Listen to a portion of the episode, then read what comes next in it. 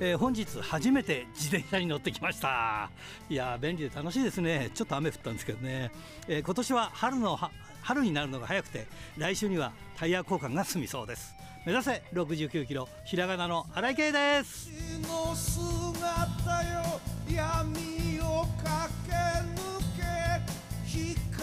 光の向こうには勝利あり。春が早いとね、なんだか世の中楽しくなってきますね。えー、自転車があるんでね、行動半径がひろ、まあ、広がるわけですよね。何よりね、少しは健康的になれますしね、えー、最低ね週にかいは車移動だったんですけど、えー、だいたいいっかいから時にはゼロになるんじゃないかと、そう思っております。自転車で頑張りたいと思います。ということで今週も元気に張り切ってまいりましょう。まずはこちらからです。涙洗い流し、一つ一つかみしめながら、戦う敵は己だけ。チャンピオンベルトだけじゃない、大事なものに。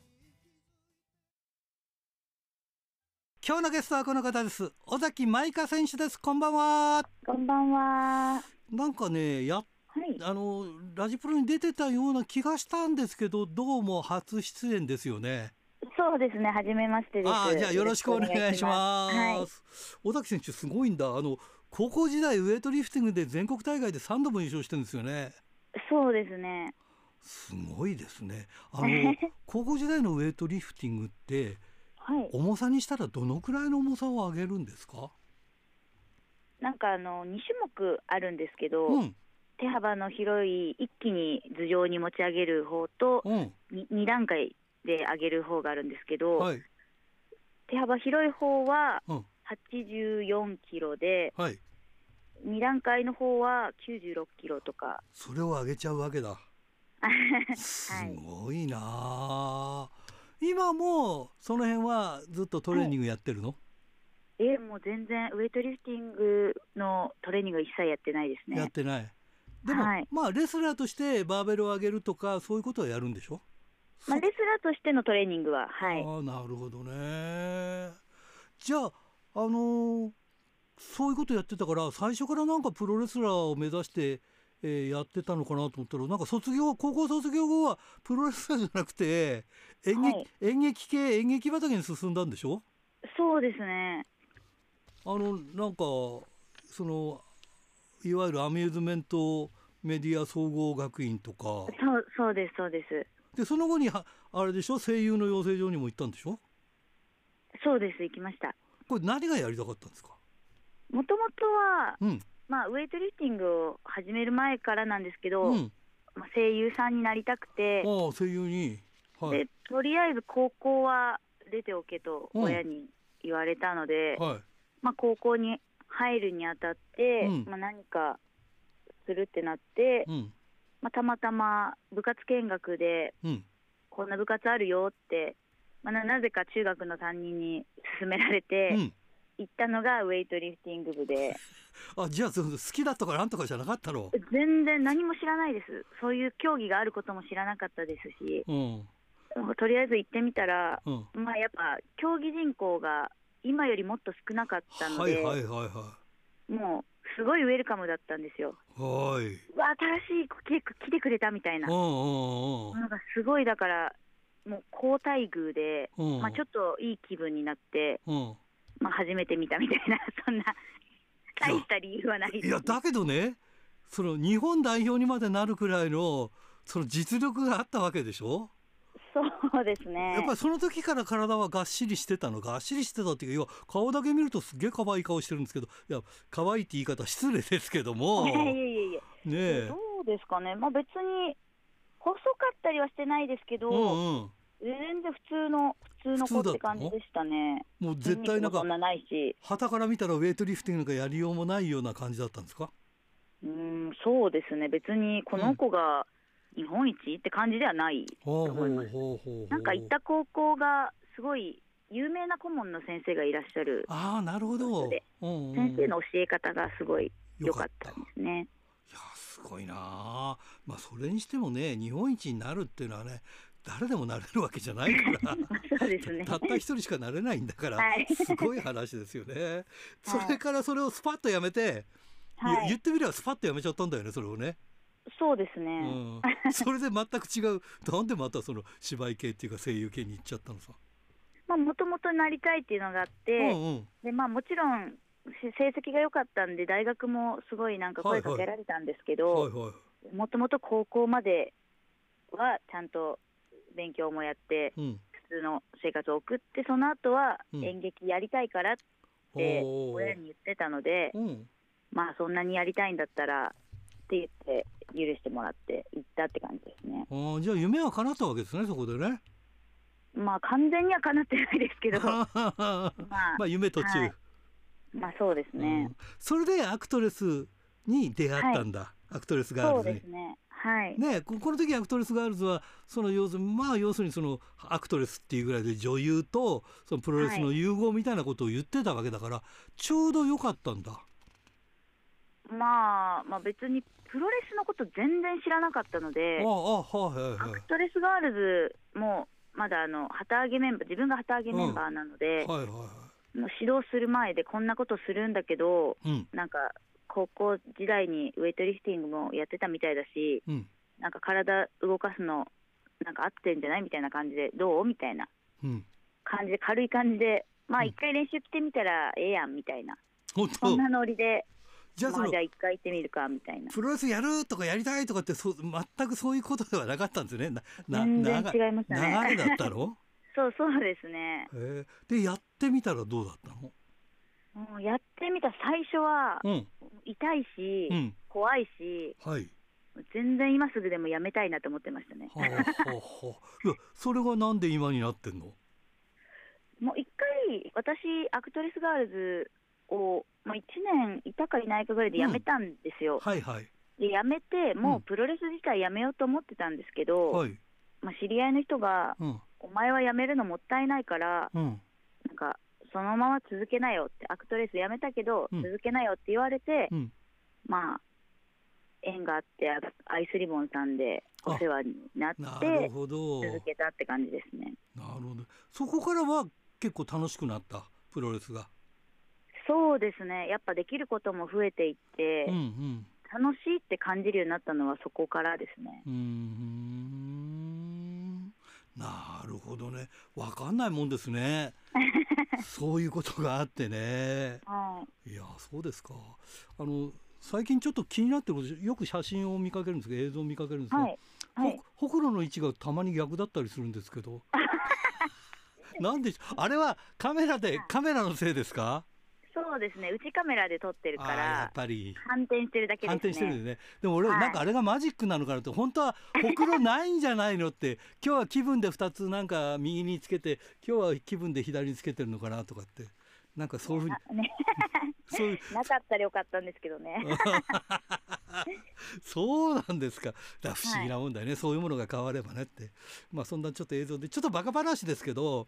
はい、あの八須健太郎選手よく知ってますよね。あ、まあ、よくというか、まあ、まあまあね、挨拶はしたことは、ね、はい。あのー、で植木隆之選手も知ってますよね。はい。植木隆之選手がヘッドギアつけたらまるで八須健太郎選手だと思いませんかまああのフォルムが似てますから、ね、似てるよね、そっくりですよねね、たまにと、いやいや別にそれをなんか尾崎選手に聞いてどうだっていう話じゃないんだけどそうです、ね、たまになんかそういう一緒に写ったりとかしてる写真があったりとかしてると、ああそう似てるわこれとかってもう特にあの植木がヘッドギアつけると八須健太郎そっくりだっていうかね、あのー、ちょっと前くらいまではそのアイスリボンとかも上がってて、今もどうなのかちょっと分かりませんが、最近はどこを中心にこう活動なさってるんですか。最近は暗黒プロレス組織トリプルシックスさんとか、はいはい、まあレギュラーとかじゃなくてちょこちょこ出て、うん、出させてもらってるのがスターダムさんとか、うん、あと今あのワールド女子プロレスディアーナさんのタッグのベルト持ってます、うん、すごいなーねえ。トリプルシックスもあのラム会長か、はいね、そうです。ラム、ラム会長もいくつになったんでしょうか。何歳なんですかね。昔は僕の知ってる頃、はい、小学生でしたよまだね。ああ、みたいですね。キッズレスラーだったから、ね、そうだよね。アイスリボンみたいなもんですもんね。キッズ、キッズレスラーでいて、なんか今はそこそこ年になってんじゃないかしらね。よくわかんないですけどね、うん、ああ、じゃあ今は、まあ、いろんなとこで活動なされてるんですね。あ、そうですね。フリーランスなのでいろんなとこ出させていただいてます、ね、いいですね。フリーランス同士でもなんかいろいろこうプロデュースしたりとかいろんなことやってらっしゃるんでしょ。そうですね、うん、ととそのラム会長と同じユニットに入って、うん、はい、山下里奈さん、はい、雪ひまやさんと一緒に、うん、レブル&エネミーっていうユニットで活動してますね。なるほどね。なんか豪華な、豪華なあれですね。あれですね。そうです、豪華です、すごく。ユニットですよね。はい。いや素晴らしいな。でその他にもまあなんかこうちょっと今もありましたけど、これあれか、あの今度しがつじゅうろくにちに愛媛プロレスがあるんですか。そうですね。初めて行かせていただくんですけれども。これは愛媛でやるんですか。愛媛で。愛媛のビッグマッチみたいで、うん、ほうほう、これ愛媛プロレスってのは地元のプロレスなんですよね。これ愛媛プロレスね、名前だけはちょっと聞いたことはあるんですけど、あ、そうです、愛媛県でやってらっしゃるプロレスみたいですね、ね。でも初めて出るからね、ちょっとあれですけどね、はい、まあいいですよね。いろんなとこでこうなんかその試合ができるっていうのはね。そうですね、ありがたいことですね。これ尾崎選手のね、はい、あのーまあ、試合スタイルっていうのはこれやっぱりウエイトリフティングでこうもうなんかきゅうじゅっキロなんかぶん投げるぞくらいの力だからやっぱりパワーファイターなんですか。そうですねパワーファイターですね。どうですか、持ち上げたりするんですか、相手を。持ち上げ、そうですね、アルゼンチンバックブリーカーとかやりますね。あ、やっぱりそこがやっぱりその力持ちみたいな感じのイメージですよね。はい。あ、そうですか。いやでもね、すごいな、こうやって紆余曲折があって。芝居の方は今もでもあれでしょ、そこそこ続けられてはいるんでしょ。そうですね、この間久しぶりに舞台やりまして、うんうん、すごい久しぶりでしたね。それが約約さんねんぶりとか。どうですか、久しぶりにやっていたの上。いやもうプロレスより緊張するかと思ったんですけど、うん、そうでもない。意外、意外と大丈夫でした。あ、そう。いや僕もね演出家だからでもプロレスの難しさっていうのはいつも言ってるけど、リングの上に立つと四方から見られるじゃないですか。そうですね、気抜けることないけど、あの、はい、なんていうか板の上に立つとあのお尻は向けないから割とお尻の側は気抜ける時もあるっていうか、抜いちゃ、抜いちゃいけないんだけど。どうですか。まあまあそうですね、うん、まあ、確かに、まあ、やっちゃいけないけど、うんうん、まあ、なんかちょっと役じゃなくて素が一瞬出ちゃったっての時は、うん、お客さん側じゃない方を向けば、うん、まあみたいなとこはありますよね。え、プロレスだとお尻だってずっと見られてるわけだしさ、ね、前だけじゃないからね。はい。だからどこにもそういうところにはこう色気を感じさせなきゃいけないわけでしょ。はい。ねえ、そういうところがあるからな。まあ、僕の知り合いのプロレスラーが言ってましたよ。あのやっぱりね、こうお尻の方にちゃんと客を見させて、男の方ですよ、男子プロレスラーですけどね、はい、そこに色気を感じさせなきゃダメなんだよって言って、 言ってました。これがプロレスラーのやっぱりね色気だよって言ってましたけどね。本当にね、まあ、そういう人もいますけどね。はい、いやでも大変ですね、頑張ってらっしゃってね。ええ、もうとんでもないです。はい、わかりました。それじゃあちょっと時間が来てしまいましたので、はい、次の方を紹介していただきたいんですが、どなたを紹介していただけますでしょうか。はい、次は網倉里奈選手に回したいと思います。はい、わかりました。ありがとうございます。はい、えー、それじゃあ最後になりますが、全国のファンの皆様に、えー、簡単なメッセージで結構ですからお願いします。はい。いつも応援ありがとうございます。これからももっともっと輝けるように頑張りますので、応援のほどよろしくお願いいたします。ドクター、はい、どうも今週もよろしくお願いします。はい、よろしくお願いします。はい、えーとあの先だってお話したようにですね、さんがつはあんまりプロレス見に行けませんでですね、やっぱり仕事忙しい。えー、あのー、プロレス生観戦にちょっとですね、はい、足りないなというふうに思っておりましたんでですね、はい、えー、この度のですね、うん、えーと、ふつかの日か日曜日、はい、えー、大阪で大日本プロレスがあるということで、これを 見, あの見に行けそうだということで行ってまいりました。うわ、大阪まですごいな、はい、まあね、あの大阪も去年の夏以来ぐらいであんまり行ってなかったですね、はい。えー、あの も, でもうちょっと頑張ればですね、これあの夕方からの大会だったんですけども、うん、同じ会場でですね、あのお昼からじゅうにじから極悪祭りってのがあったんですけどね、うん、それ誰が出るんですか、極悪。いや、ダンプさんとか。ダンプさんですか、やっぱり、えー、だけども極悪と言っていいのはもうダンプさんだけでですね、あとは若い選手ばっかりで、最後にダンプさんのトークショーがあるっていう形だったんですけどね、あの大日本はえー、と夕方、えー、とろくじからかな、うん、えー、だったんですね、はい、なもんですからね、じゅうにじから行くにはですね、かなりこれあの早く出なきゃいけないということで、さすがに間に合わなくてですね、はい、えー、今回大日本だけということになりましたけれどもね。日帰りですか。はい、日帰りです。いや、すごいな。いやいや、あのー、まあそういうもんでございますよ、はい。あの会場がですね、私初めて行ったんですけど、イナロクボックスっていう会、ひゃくななじゅうろくと書いてイナロクボックスっていうところなんですけどね、はいはい、あのプロレスではあの ディーディーティー なんかも使ったことがありましてね、うん、それからアイスリボンとかあのオーズアカデミーとかもやったりとか、あと、えー、亀田光輝プロデュースのボクシング大会やキックボクシングが行われてるって会場なんだそうです。はいはいはいはい、俺あの大阪の繁華街からちょっと離れたですね、うん、あの住宅街のさらに、えーまあ、川沿いに近いところにですね、新しくで き, か、はい、できたと思われる、まあ、小学校の体育館みたいな感じのですね、建物、はい、でき、まあ、新しいんで綺麗なんですよね、はい。えー、だけどですね、周りがですね、あの結構昔からある住宅街にびっしり囲まれてましてですね、これ中入っていったらすぐにあのえー、マックさんと目があったんですよね。それでマックさんに、ここ周り住宅街ですけれども、あの音は、まあ、どうなんですかねって言ったわけですよ、はい、あのもともと住宅街の周りにあるが周りにあるあのプロレス会場っていうのはなかなか難しいようでですね、うん、あの昔、えー、東京 の, あの下町の方にありましたね、あの、えー、なんだっけ忘れちゃった、えー、竹の塚っていうところにありましたね、会場なんかはですね、はいはい、えー、結局周りからのね、あのー、苦情で、えー、閉鎖を余儀なくされたということがありましたんでね。あ、札幌 の, あの エーワン スタジオも、はい、割とあの騒音うるさくて夏でも窓が開けられないというそういう状況があるんですよね。やっぱり難しいですね。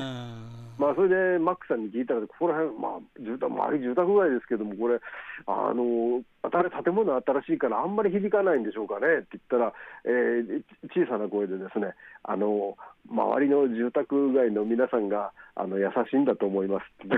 言ってまあそういうふうにですね、あのやっぱり格闘技会場はあの周りの皆さんの優しさにも支えられているということなんだろうと思うんですけどね、まあ、散々、まあ、そうじゃないとな、散々夜やってもくじはんくらいまでには終わりますからね。まあそうですよね、うん、なんとか我慢していただければと思うんですけどね。まあ竹の塚の会場の時にはね、まあ、あの場外戦の時外へ出てったりですとかねそういうことがね、あのたびたびあのポーゴさんとかね、うん、あのなんだっけ、えー、なあのマラソンマッチと称して外へ出てったりとか、はい、そういうのがありましたんでね、うん、それが悪かったんじゃないかと思うんですけどね。本井田さんはあの中島スポーツセンターでもうやめろって言われてましたけどね、マイクでねそれもやっぱりね、じゅうじくらいだったんですもん、近かったもん。あら、あれは大井田さんが悪いよね。マイクである館内に通じるマイクでもうやめてくださいっつってマイクやってる最中にですよ、あの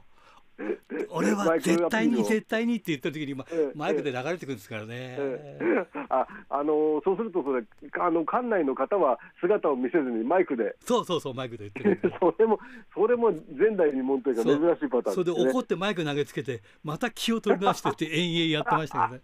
すごいなこの人と思いましたね。もうこうなったらやってやろうと思ったら、そうそうそう、すごいなっていう、えー、なるほど、そうですか、はい、それでですね、はい、大阪はあの専業のね、あの大日本の営業の方がいらっしゃいましてね、はい、あの大日本プロレス、えー、登坂社長の エスダブリューエス 時代からの盟友のね、はい、Y さんという方があのやってらっしゃるんですけど、まあ、その方の尽力もあってがですね、はい、えー、もう満員でしたね。うーん、まあ、大きいあのすごく大きい会場ではないですけど、ななひゃくはち、はい、えー、じゃあね、にひゃくはちじゅうさんにんという発表でしたけれどもね、だけどあのかなりぎっしり入ってましてね、稲六っていうからひゃくななじゅうろくめいしか入らないのかと思ったら、違う、なかったですね。違うんだね。えーであの大阪でこう大阪サプライズとして大会やるときにはですね、はい、あのいつも大阪にしか出ない選手が出て大日本と対抗戦をやるっていうのが一つのね、うん、あのなんというかあの大阪に行かないと見られないというね、あ、あの売りなんですよね、うん、今回もですね、えーまあ、全はちしあいなんですけども、はい、だいろくしあいでえー、ユーダブリューエー 世界タッグ選手権さんじゅっぷん一本勝負、はい、えー、ダブルプロレスの、えー、木下康平ブラザーヤッシー対青木優也、えー、森弘、えー、とかですね、はい、えーまあ、これ残念ながら森弘選手が、えー、ジャーマンスープレックスで敗れて、えー、タイトル、えー体感はならずでしたけれどもね、はい、あの久しぶりにブラザーヤッシー選手見ましたね僕ね、はい、えー、それがだいななしあいはですね、あの元ドラゲーの土井成樹選手、はい、セカンド土井ですね、はい、あのセカンド土井って言わないと僕ピンとこなかったんですけども、いやいやいやセカンド土井じゃない、うん、土井成樹、えー、大鷲徹スペルシーサー対関本大輔木札浩太石川祐希って、これなかなか興味深い感じの感じですね。あのこれはえー、と最後石川祐希選手が、えー、土井成樹選手のですね、スライディングキックからの片指固めにスリーカウントを取られて敗れましたけれども、うん、なかなかあのスピーディーなところと、あとは、えー、大鷲関本というね、あのパワー、えー、あふれる、えー、レスリングが噛み合ったですね、非常に面白い試合でしたね、うん、両方ともベルト持ってるじゃん、関本もそうです、ね、土井成樹選手もね、今なんか、はいはい、今なんかほら他の団体でベルトを取ったんですもんね、はいはいはい、ノアでしたっけ、はい、えーで、うん、あのー、ビッグジャパンにもジュニアのタイトルがあるそうじゃないかなってマイクアピールしてましたけどねなるほど、はい、まあ、それからあのメインイベントはあのーまあ、大日本同士というか、あのー、ビージェーダブリュー タッグ選手権なんですけれども、はい、えー、野村拓也阿部文則の、えー、コンビに、うん、えー、中野上康美選手が、うん、あのかつてのですねレッスルワン時代の盟友アンディ・ウーを従えてタイトル挑戦するというね、はい、これもなかなか面白い試合でしたけどね、まあ、これは結局最終最後は野村拓也選手がフルネルソンスープレックスでですね、うん、なんと大きい方の中野上選手をぶん投げてスリーカウントというね、うん、えー、まあね、あのこの、えーメインを含めたメイン、セミ、セミ前というのもね、なかなかあのみっちり詰まった感じの試合を見せましたけれどもね、うん、あのその前の試合が僕はちょっとだいごしあいが非常に気になりましてね、はい、だいごしあいは狂気持ち込みろくにんタッグレスマッチさんじゅっぷん一本勝負ということで、はい、えー、上谷秀吉、アブドーラ小林、え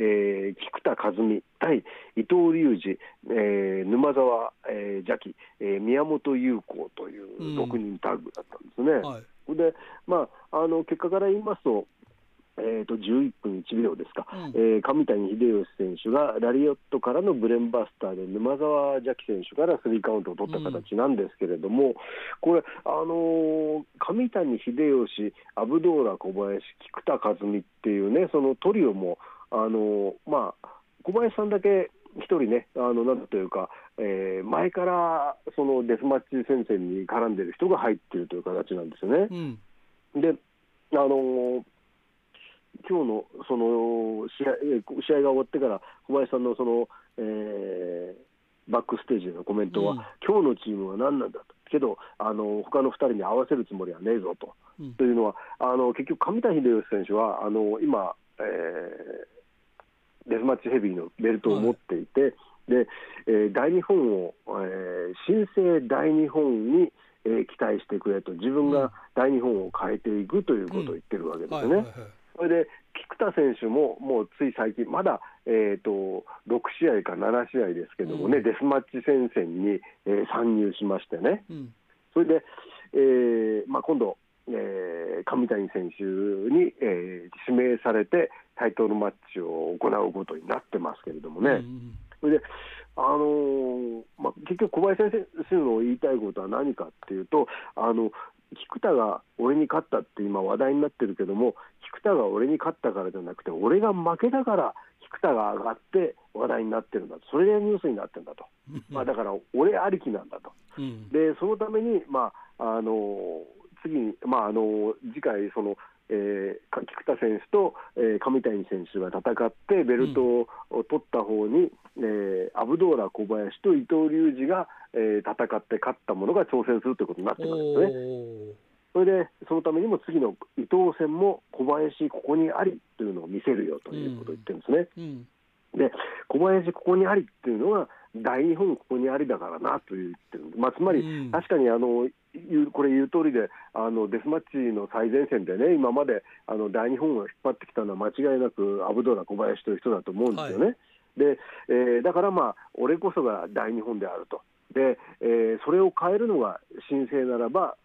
あの新生大日本っていうならば変えてみろってんだよって言ってますよね、うんこれ、まあ、あの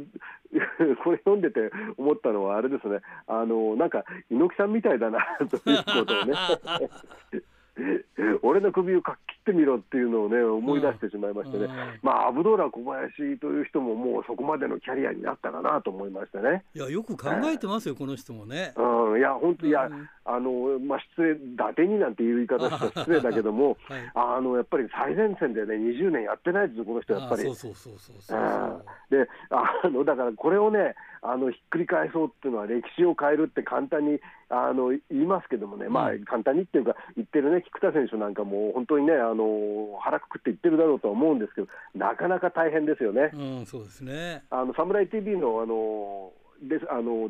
試合大日本の名古屋大会の先週の日曜かな、うん、名古屋大会のですねあのダイジェストを見てましたらですねあのその時は菊田選手と宮本優子選手が組んでで、えー、デスマッチをしてですねあの、はい、菊田よしじゃあ、えー、意気込みを一言いけって言われて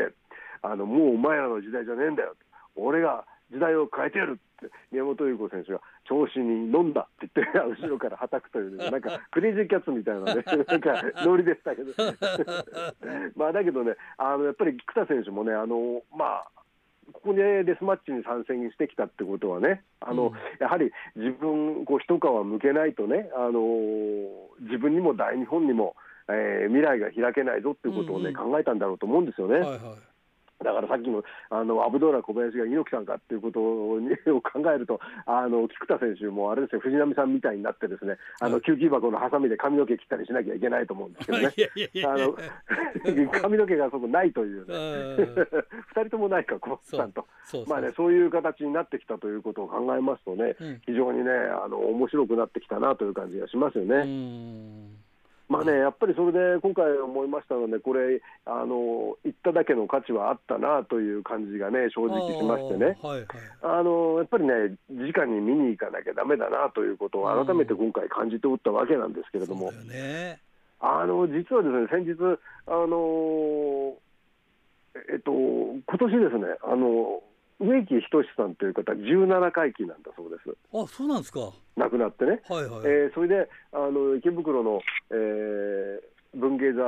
新聞芸座っていうところで、はい、その追悼の映画大会がありましてね、うんはいはい、それの、 あのなんてスピンオフ企画みたいなのであの東宝映画がですね、うんえー、大抵こう成城学園前っていう東京の世田谷区で撮られてると駅前だとかで撮ってるわけなんですけどその場所をたどってみようっていうねツアーあの半日のツアーがあるっていうんでですね、はい、私行ってみたんですよ。いやいやすごいね、えーあのーうん、これクレイジーキャッツの本だとかねあとは黒澤明の、えー、七人の侍っていう映画のがどこでロケされたかっていうことをですね地図ソフトだとかを使って解析してるですね、高田正彦さんっていう人の方がいらっしゃるんです。ろくじゅうさん、ろくじゅうよん、ごさいの方かな。で、あのー、その方があの今回のその我々あのクレイジー映画のその、えー、聖地巡礼連れてってくれるっていうんでですね、あの行ったわけなんですけどね。それでまあ仮にちょっと挨拶しましてですね、うん、私あのこういうラジプロっていう番組もあの出演しておりましてって言ったら、ああそうですか、いやあのクレイジー映画とあのプロレスとはまたちょっと違うかもしれませんけど、いやいや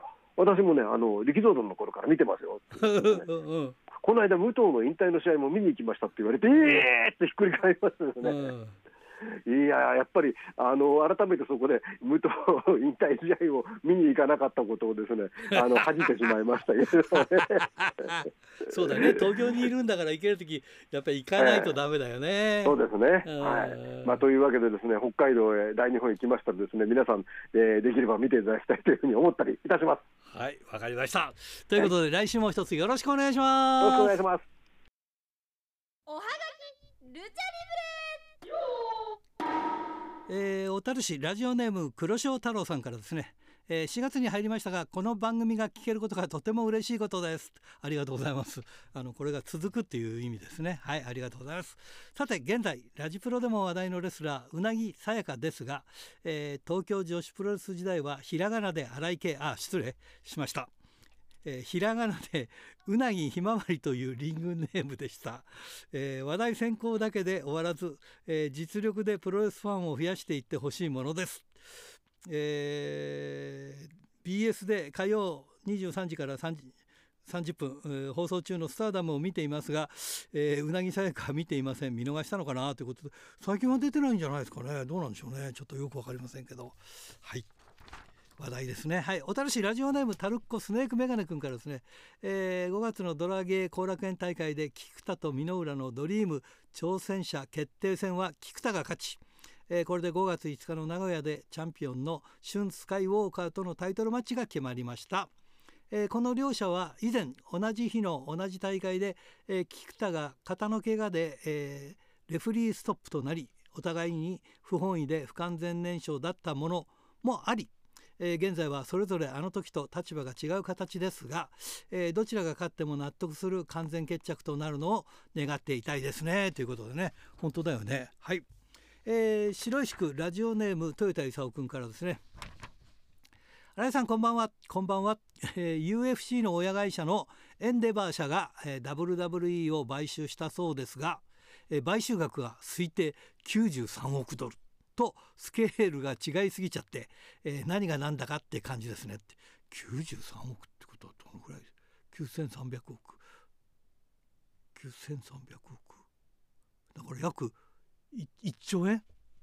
そういうことか。それにしてもいっちょうえんちょっとか。それにしても文田あいつさんがラジプロで話したのは一体何だったんでしょうか、かっこ笑いということでね、何だったんでしょう。はい、ユーエフシー の統合で ユーエフシー の選手が、えー、プロレスに転向しやすくなるんじゃないかという意見がありましたが、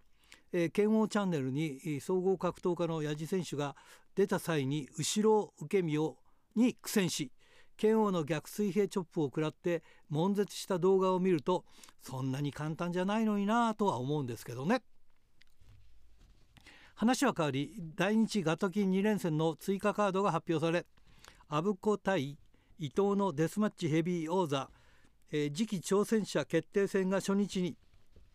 アストロノーツ対関本&岡林の ビージェーダブリュー タッグ選手権がふつかめに行われることがそれぞれ決まりましたね。アブコ対伊藤の札幌での試合はにせんじゅうろくねんじゅうがつのマルスジム大会以来約ろくねんはんぶりで、でもよくみんなこうやって覚えてるよな。俺なんかなんかそう全然ダメですよ。もうついついなんかいっしゅうかんまえのこともダメだもんな。あの時は伊藤の猛攻をしのいだアブコが勝利しましたね、えー、そして初日にストロングヘビー王座をかけて戦う岡林と関本が翌日にタッグを組み王座、王者に挑むというのもすごい展開ですね、えー、初日に 岡, 岡, も岡林と関本とあごめんなさい初日に関本と岡林が潰し合いをした上で、えー、タッグ王座に挑むというふうに考えるとアストロノーツが圧倒的に有利なような気がしますが、岡林のことだから力こそパワーやって同じなんだけどな、力もパワーもな、力こそパワーやで、えー、全て跳ね返してしまいそうで怖いですね、各国賞ということで。それにしても最強タッグで優勝したにもかかわらず、阿武子対若松が ビージェーダブリュー タッグ王座に挑戦しなかったのはなぜなんでしょうかね。なんだろうねこれね。でもまあふたりはそのタッグといってもあのなんだデスマッチ系だからなのかね、えー、ここ数年はストロング勢がタッグ王者になることが多いですが、デスマッチ勢によるタイトルマッチを見てみたいような気がしますが点々点、えー、そんなことをはともかく札幌でにれんせんで好カードを組んでくれたことに感謝しつつ大きな怪我がなく終わってくれることを祈りたいですねということで、まさしくその通りだね。本当に頑張っていただきたいと思います。えー、富山県ラジオネーム高木克彦ちゃんからですね、今週の週刊プロレスで井伏浩太がロサンゼルスで復帰を文字だけで紹介していますが、なぜ写真を掲載しないで文字だけなんだろう、クエスチョン。今の時代何とでもなるのにな、かっこ笑いということ、なんか意図があるんでしょうかね。うん井伏浩太の YouTube チャンネルで復帰戦の試合映像がアップされてますが、井伏の復帰より気になったのはなぜノーロープの、えー、ノーロープのリングで試合だったのか、クエスチョン。そしてなぜレフリーが島田裕二だったのか、クエスチョンが気になったな。なんでこれ島田裕二さんなのねえ、幼稚園の今なんか先生やってんじゃないですかね。なんで島田裕二さんなんですかね、よくわかりませんね。仲いいんだっけ、どうなんだろうな。はい、えー、これはラジオネーム、えー、鉄道オタクさん、門別ですね、えー、メインロースター入りできずに ダブリューダブリューイー を活躍できぬまま退団したサリー選手がシュープロで アイダブリュージーピー 女子を狙う発言について、えー、ロッシー小川さんが直接言ってくれと苦言されましたが当然です。えー、日本時代のパチパチに戻した、これパチパチでいいのかな、女子はパチパチっていうの、バチバチじゃなくて、えー、レガースつけて、えー、キックも取り入れるくらい、さらにいったら大江戸隊入りありかものイメチェンがいるかと思います。で前歯と顎を折った白川選手でないけど病院送り上等という覚悟も各国賞ということで、まあそれぐらいの覚悟を持って、えー、挑戦してくれということですね。はい、そうですね。はい、千歳市ラジオネーム山田武さんから、新井さんこんばんは。えー、ダブリューダブリューシー、ダブリュービーシー で日本代表優勝で盛り上がりましたが、えー、ダブリューダブリューイー に所属する女子プロレスラーの白井伊代選手がにせんにじゅうさんねんさんがつにじゅうくにちエンゼルスの大谷翔平選手とのツーショット写真をツイッターとインスタグラムで公開したことが話題になっています。はい、先週もこれ触れましたね。はい、伊代選手はにじゅうくにち ダブリューダブリューイー 所属のレスラーさんにんでエンゼルス本拠地のアナハイムを訪れ、えー、練習見学やファーストピッチング始球式を行わせていただきましたと報告。大谷翔平選手と肩、えー、お会いできて光栄でしたと綴り、大谷選手と肩を寄せ合うツーショット写真を披露しています。えー、プロレス業界からメジャーリーグへのつながりがあることに驚きましたということで、まあね、えー、同じスポーツ界ですからいろいろあるんでしょうけどね。ということで、おはがきルチャリブレでした。さあ今日のゲストはこの方です。えー、格闘技ライターの布施浩二さんです。こんばんは。こんばんは、ご無沙汰しております。ご無沙汰、大変ご無沙汰ですよね。はい、ラジプロね、まあなんかね、電話とかあとちょっと違うところであったりとか、まあいろいろしてるんですけど ね,、まあ、ねはい、なかなかこうやってラジプロでっていう。で今日はなんでちょっとお呼びをしたかというと、はい、えー、ライジンよんじゅうさん、えーはい、これがろくがつにじゅうよっか札幌、はい、えー、マコモナイアイスアリーナで決まったということで、はい、えー、まあ来人だったら布施さんだろうということで、 あ, ありがとうございます。まだカードはね、あのー、タイトルマッチしか決まってないんですけど、まあ、その辺も含めて来人どんな感じなのかなとか、いろんなことをちょっと、えー、あと出る選手とかどんな形になっていくのか、その辺も含めてちょっとお話をお伺いしたいと思います。よろしくお願いします。はい、よろしくお願いいたします。はい、えー、まずですね、えー、来人で、えー、っとタイトルマッチ、メインのタイトルマッチは決まってるんですね、はい、これね。まあそうですね、うん、あの日系ブラジリアンのチャンピオンのクレベル小池に、はい、鈴木千尋というのが挑戦するライジンのタイトルマッチが、フェザー級タイトルマッチが決定してます。はい、これあのクレベル小池選手って僕なんかで見たんですけど、はい、なんかスリリングだけど最後なんかポーンと決まっちゃうっていう、なんかすげえなっていう感じの人でね。まあそうですね、うん、あの今人気の朝倉未来とも戦って一本勝ちしてる選手です ね,、うん、ねこれ盆栽柔術って、はい、これ盆栽柔術ってのはこれ日本でっていうか、まあ柔術自体はそのグレイシーとか、まあそういうのは含めての流れでしょうけど、盆栽柔術ってのはこれ日本でな名前つけてこう広がってるんですね。あのそもそもはあの柔術っていうものっていうか、ブラジリアン柔術自体が日本からこう、うん、輸入された柔術を現地でアレンジしたものが、うん、あのまた日本に逆上陸したっていう形ですね。ね、はい、でも盆栽って名前つけてね、はい、最初出てきた時なんだろうこれって盆栽柔術って思ったんですよね。まあ、日本にリスペクトがあるっていう意味でやっぱり盆栽になったと思いますけどね。なるほどね。はいはい、でこれえー、対戦者がこれ鈴木千尋選手という。そうですね、あの、うん、今流行りと言いますか、まあ、大リーグにも大谷さんというすごい人がいますけど、うん、まあ、鈴木千尋はあの格闘技の中での二刀流ファイターですね。そうですね。キックボクシングと エムエムエー 総合格闘技を同時進行でやってるって選手です。これち鈴木千尋選手ってのは僕キックの試合はね何試合か見ててね、はい、でにせんにじゅうねんかなにがつにあのノックアウトのよんじゅうろっキロ級のトーナメントがあってあのすごい人たちがいっぱい出た時に出たのが最後かなって見たのが、はい、うん、それでね気がついたらまあ気がついたらっていうかもうこの時前からキックの前から総合やってたんですもんね。練習はしてましたね、はい、うん、でパンクラス出たりとかいろんなことやってね、うん、はい、で本当どうなのこのその二刀流っていうのはまあいるんだけど他にもいるんだけどあのー、ね、うん、頑張ってほしいですね。せっかくやってるんですからね、うん、はい、まあまあ逆に言うとキックでも簡単に倒せるってことですよ。 逆, 逆に言えばねあキックでは完全にあの ケーオー できる選手として、まあ、プロとしては本当にあれですね、今人気がどんどんどんどん上がってますからね、はい、じゃあこれ見どころとしてはすごいなっていうことですねこれね、はい、うん、今日本では一番その、えー、クレベル選手を倒せるとしたら鈴木千尋選手じゃないかと呼ばれてるんですか。雷神の中では本当に、ね、お互いの持ち味が、ね、水と油なんで、うんうん、はい、だから本当に寝たらクレベル、立ったら鈴木っていう感じの図式でまずは描けると思うんで、展開は、はい、まあ、それからどういうふうに混ざり合っていくかっていうのが面白いところの一つだと思いますね。だからクレベル選手がどこまで耐えて耐えて寝技に持ち込めるかってことなんですよね。はい、ああそうかそうか、この辺の、まあ、楽しみがあるってことで、さてこれまあ通常雷神だとどのぐらいの試合がまあいっかいの大会で組まれますか。じゅっしあいくらい。いやもうちょいは組むと思いますね多分、はい、なんかまあその布施さんの話とか、まあ、周りの話も聞くと北海道のし、まあ、地元の方たちだけでも何試合か組むみたいな話も聞いてる、ね、まあ、そうですね。今あのプランニングとして地元の試合、うん、地元の人をもし北海道出身もしくは北海道在住の選手の試合を、うんうん、結構、まあ、キックと総合合わせたら、ね、そ, そこそこご、ろくしあい組むんじゃないですかね。ああなるほどね、はい、だからその馴染みのある選手もいるっていうことになりますよね中には。はい、ああなるほどね。それ今ね、はい、雷神でやっぱりそのなんていうかメインになってる選手ってどんな選手がいらっしゃるんですか。いやもうたくさんいますよ、うん、はい、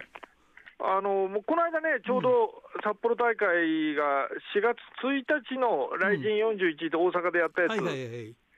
であの発表されたんですけど、そこのメインではあのあれですね、荒井さんも知ってると思いますけど浩二選手っていう、あ、ね、はいはいはい、がメインで出て、芦澤龍生っていう、うん、ケーワン 出身の選手と戦って、はい、芦澤選手がアップセットを起こして勝ったっていう一戦がメインでありましたね。はい、そうですね。だからまあまあ、はい、あのー、毎回その変わってそのメインになれる選手がいるくらいこう人材が豊富だってことなんですよね。そうですね。そういう意味ではね、はい、まあ朝倉兄弟なんかもまあみんなの知ってるところでは一般的に朝倉兄弟なんかもいますね。まあそうですね。うん、あのしがつにじゅうくにちの雷神ランドマークごっていうのが、うん、あの東京のね国立競技場でやるんですけど、そこでは朝倉未来が出ますね。うん、牛久潤太郎っていうのと戦います。うん、はい。あのー、今どうなんですかこの雷神というのは、まあ、総合の中では総合っていうか、まあ、キックも含めて こ, こういう総合格闘技の中で一番でかいこうレベルだとは思うんですけど、まあ、規模としては一番大きいのは間違いないです ね, ですね、はい、今つきいちくらいでやられてるんですかこれ。いやそこはあの、うん、まあ、むちゃくちゃあの例えばしがつにじゅうくにちとごがつむいかってもう本当に中いっしゅうかんで、ね、はい、ね、東京都内で連続で興行してやったり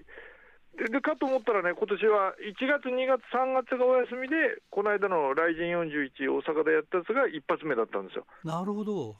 い、うん、いやでもその近くてもやれるってことはさっき言ったようにいろんな選手がいるからこれいっかい出ていっしゅうかんごに出るってわけいかないですもんね。まあさすがにちょっと エムエムエー ダメージが大きいんで無理です、はい、ダメだよね。最低いっかげつ、はい、にかげつ休まないとダメですよね、はい、そうするとあの大体そのさっき言った大会の中では エムエムエー だけじゃなくてキックの試合と エムエムエー の試合みたいな形で組まれることが多いんですか。そうですね、うん、まあ、しかもあの女子の試合も組まれますし、あ、なるほど、時にはその エムエムエー とキックが混じった、うん、あのミックストルールっていうのが組まれたり、であとはエキシビジョンという形式が多いですけどいわゆるボクシングに近い試合を組んだり、まあ、いろいろやってますね。じゃあいろいろあるんだね。はい、あとグラッピング、グラップリングを組んだことがありますね。ああ、なるほどね。はい。じゃあみまあ見る側としてはいろんなことが見れるということですね。まあそうですね、うん、本当に格闘技の市場というかデパートみたいな感じでいろんなものが楽しめるって感じですね。これだから雷神よんじゅうさんってことはよんじゅうさんかいめってことですよね。えーといや実際にこのそういう意味じゃないんだ。はい、ナンバーシリーズってのが核となるシリーズがあって、その中のよんじゅうさんかいめってことです。ってことはもっとやってるってこと？もっとやってます。はい。それで北海道が初めてってこと？えーとそうですね、まあ、雷神の前身で、これ、新井さんも知ってると思います、プライドっていうのがあったんですけど、プライドも、ね、うん、北海道に来るんじゃないかって噂が立ったこと、何度かありましたけど、結局、上陸することなかったんで、そうだよね、はい、ケーワン までだったよね、北海道来たのね。旧 ケーワン が最後ですね。そうだよね。はい。まあ、駒内でやったのだからあれですね、にせんろくねんが最後だと思うんで、うん、旧 ケーワン がやったと、うん、本当に。あの何年ぶりじゅうななねんぶりか。そうかそうかそうか。はい、すごいですよ。すごいですね。その時生まれた子がもう高校生ですからね。ねえ、あの頃の ケーワン はすごいメンバー揃ってましたからね。はい。ああ、そうかそうか。これは北海道で売れる、まあ、やるってことなんだ。これまだ時間の方も決まってないんですね、開始時間もね。はい、その辺はまだすべてこれからだと思います。あ、なるほどね。これからあの試合を組んで、はい、な、うん。大会名とか日時とか会場名が決まったっていう段階なんで、うん、なるほどね、はい、さあこの見方ですが、見方っていうこともないんでしょうけども、はい、どういうふうに楽しめばいいですか。まあ、まあ格闘技とか、えーまあ、いろんな意味に興味ある方はぜひみんな見に来てほしいんですけども。あ、そうですね、まああのね、取っかかりっていうのはもう十人十色で、ね、うん、人それぞれだと思うんですけど、まずは自分がお気に入りの選手を見つけてですね、うん、その選手の魅力を探して、うん、もしくは試合を映像を見て探して、うん、生で見たいなって気持ちを持って会場に行くと、ね、何倍も楽しめるような気がしますね。なるほど。そしたらこう、はい、まあ、王者のクレベル選手とか鈴木千尋選手の映像を探して、はい、ああこういう攻め方するんだとか、はい、そうですね、そ、そういうのを見とくとこう試合を見ても何倍も楽しめるってことですね。はい。ああ、なるほどね。これまあまあ布施さん的にはどっちが有利だと思われますか、はい、これ。いやー、こればっかりちょっとやってみないと分かんないですね。あ、まあ寝たらクレベル有利だし、うん、もう立ち続ける攻防が、ね、あの長ければ長いほど鈴木が有利っていう見方もできると思いますんで、うん、はい、だからクレベル選手もよく打たれて打たれて大丈夫かなと思ったらなんかスルスル入ってって決まっちゃったっていう、まあ、まあよくよくありがちですけどね。まあ柔術家として本当ブラジリアン柔術の醍醐味を見せてくれる選手ですね。なるほどね、わかりました。これはもう、はい、まあろくがつにじゅうよっかね、またね近くなったらまあいろんな方にもちょっとインタビュー、まあ、出場する方にもインタビューとかしたいとは思うんですけども、はい、さあ、あのじゃあ含めてね全体的な格闘技の今あの日本の状況とか、まあ、その辺も含めて教えていただけたらと思うんですがいかがでしょうか。まああのね、去年はあの東京ドームで、はい、ろくがつじゅうくにちですけど、ザ・マッチあのにせんにじゅうにっていうのがあって、そこの名イベントで那須川天心対タケルっていう、うん、もうななねんごしのドラマを引っ張った、あのキックボクシングのスーパーファイトが行われたのは、もうあれですね、一番の軸といいますか、うん、あの歴史に名を刻んだ大会になったと思いますね。なるほどね。とにかくお客さんが東京ドーム超満員になりましたからね。僕の僕も行きたかったけど、僕の友達もチケット取れないっつってなんか、はい、なんかさんじゅうまんかよんじゅうまんぐらいのチケットやっと取れたとか言って。ああ、そんな高価なチケットすごいですね。すごいよね、はい、それでも行きたいって言って行ってきましたからね。 お, お土産にあのー、なんかあのーなんかもら映像もらいましたけどね、はい、いやすごいですね。でもその那須川天心もねボクシングへ行っちゃってどのぐらいやれそうですか。もうその那須川天心の試合がねまさに、あのーね、しがつようかにやりますからね、うん、もう本当楽しみですね、うん、まあいいまあ負けなしでやってるから行けるとこまで い, 行けそうな感じもあの亀田兄弟でも行ったんだからとかさ、まあ、そういう言い方はあれかもしれないけど行けそうだと思うんですけどね、まあ、育て方とかいろんな、ね、うん、やり方があると思いますけども、うん、ポテンシャルというかもう選手としての潜在能力を考えたら本当にピカイチの人なんで。なるほどね。もう行くとこまで行くと思いますから行ってもらわなきゃ困るって気がしますね。はい。やっぱりキックに戦う相手がいなくなったっていうのがまあ大きな事情ですけど、やっぱりプロボクシングの方が大きく稼げるんですか？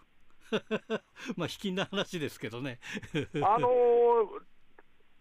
最後のタケルさんはものすごい額のファイトマネーをもらったっていう噂は聞いてみます。だからまあそれと同等もしくはね、ラスベガスでやれるようになったらそれ以上の、はい、うん、ギャランティーをもらえる可能性はあると思いますね、うん、世界相手だもんね、今度はね。夢はあると思いますよ。あ、やっぱり何百万っていうレベルじゃない世界ですからね、うん、だから初めてまあまああのー、そういう人たち最近ねいろいろ出てきてますけど、はい、ボクシングの選手もねそういうふうになってきてるんだなっていう感じがしますね。だからあとは総合とか含めてキックの世界もね。キックはどうですか？まああのね、今はだからアフター転身、転身、那須川転身がボクシングに転向したから、転身なきゃあとどうなるのかっていう過渡期ですね。あ、なんか目新しい選手とかいますか、こう注目株とか。まあたくさんいますよ、それは。あ、本当。はい。へえ、それ楽しみですね。はい。いやー、なんかねやっぱりそういう意味では、まあ、北海道にはバウトっていうねあのキックのレベルがあったりとかして頑張ってますけども、はい、まあ、いろんな意味でね総合、えー、とかね頑張っていたで、またこの雷神が北海道にやることによって地元の選手が出ることによってまたこうそういうキック熱や総合熱が上がってくればこう、はい、底上げになるっていう感じですね。本当底上げになるしいい刺激になると思うんで、うんうん、はい、うん、と布施さんはやっぱり今その総合とかキックとか忙しいから仕事としては多くなってきてるんですか？まあ忙しい時むちゃくちゃ忙しいですけどね、うん、あの時間の時時間がたくさんありますよ。まあ、まあ、それはそうだね。大概なんかあのこう曜日で重なっちゃって週末になるとびっちりとかっていう感じで、まあ、まあ、時として本当にそうなりますね。そうだね。体がふたつもみっつも欲しいっていうふうになっちゃいます。やっぱり コ,、はい、コロナ明けてから少し忙しくなりましたか？えー、っとそうです、まあ、でもコロナの時も忙しい時は忙しかったですからね、はい、だからそこは相変わらずあまり関係ないということで、はい、今なんか解説とかいろんなことやられたりしてるんですか？まあ、時々はやってますよ。あ、本当ですね。あとね、はい、本, 本とか書いてます？あのー、最近はどうだろう、コロナになって本格的になってからまだ一冊も出してないから。あ、本当、はいはい、ね、それまでは結構コンサートを出して、そうだよね、いろいろ出してて、はい、えー、ぜひ本の方も書いていただいて、はい、ね、またね近くなったらいろいろ話を聞くかもしれませんので。あ、わかりました。ぜひよろしくお願いしたい、はい、喜んで出ますんでよろしくお願いいたします、はいはい、それでは最後になります。あのお久しぶりなんで、はい、全国のファンの皆さんにメッセージをお願いします。あ、ありがとうございます。あの全国のプロレス格闘技ファンの皆様ご無沙汰しております。あのスポーツライターの布施と言いますけども、まあ、地元でやる、ね、本当に久しぶりの格闘技イベントだと思いますんで、あのですね、雷神よんじゅうさん本当に応援したいと思いますんでよろしくお願いいたします。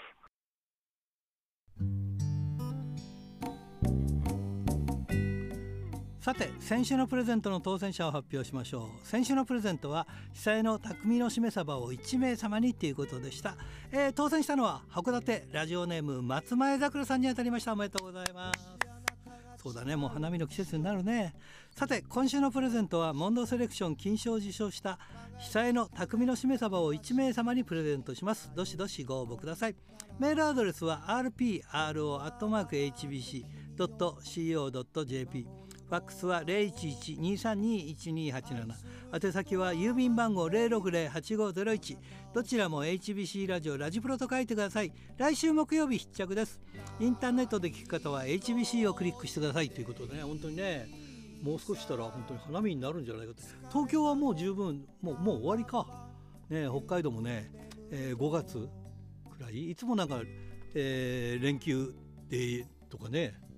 ちょっと早いか今年はね。いや楽しみですね、今からね。ね、今回は酒も飲めるよ花を見ながらね。ということでいつものようにおいてはひらがなの荒井圭でした。それではまた来週までさようなら。ぼっちの君をあの日眺めた月だって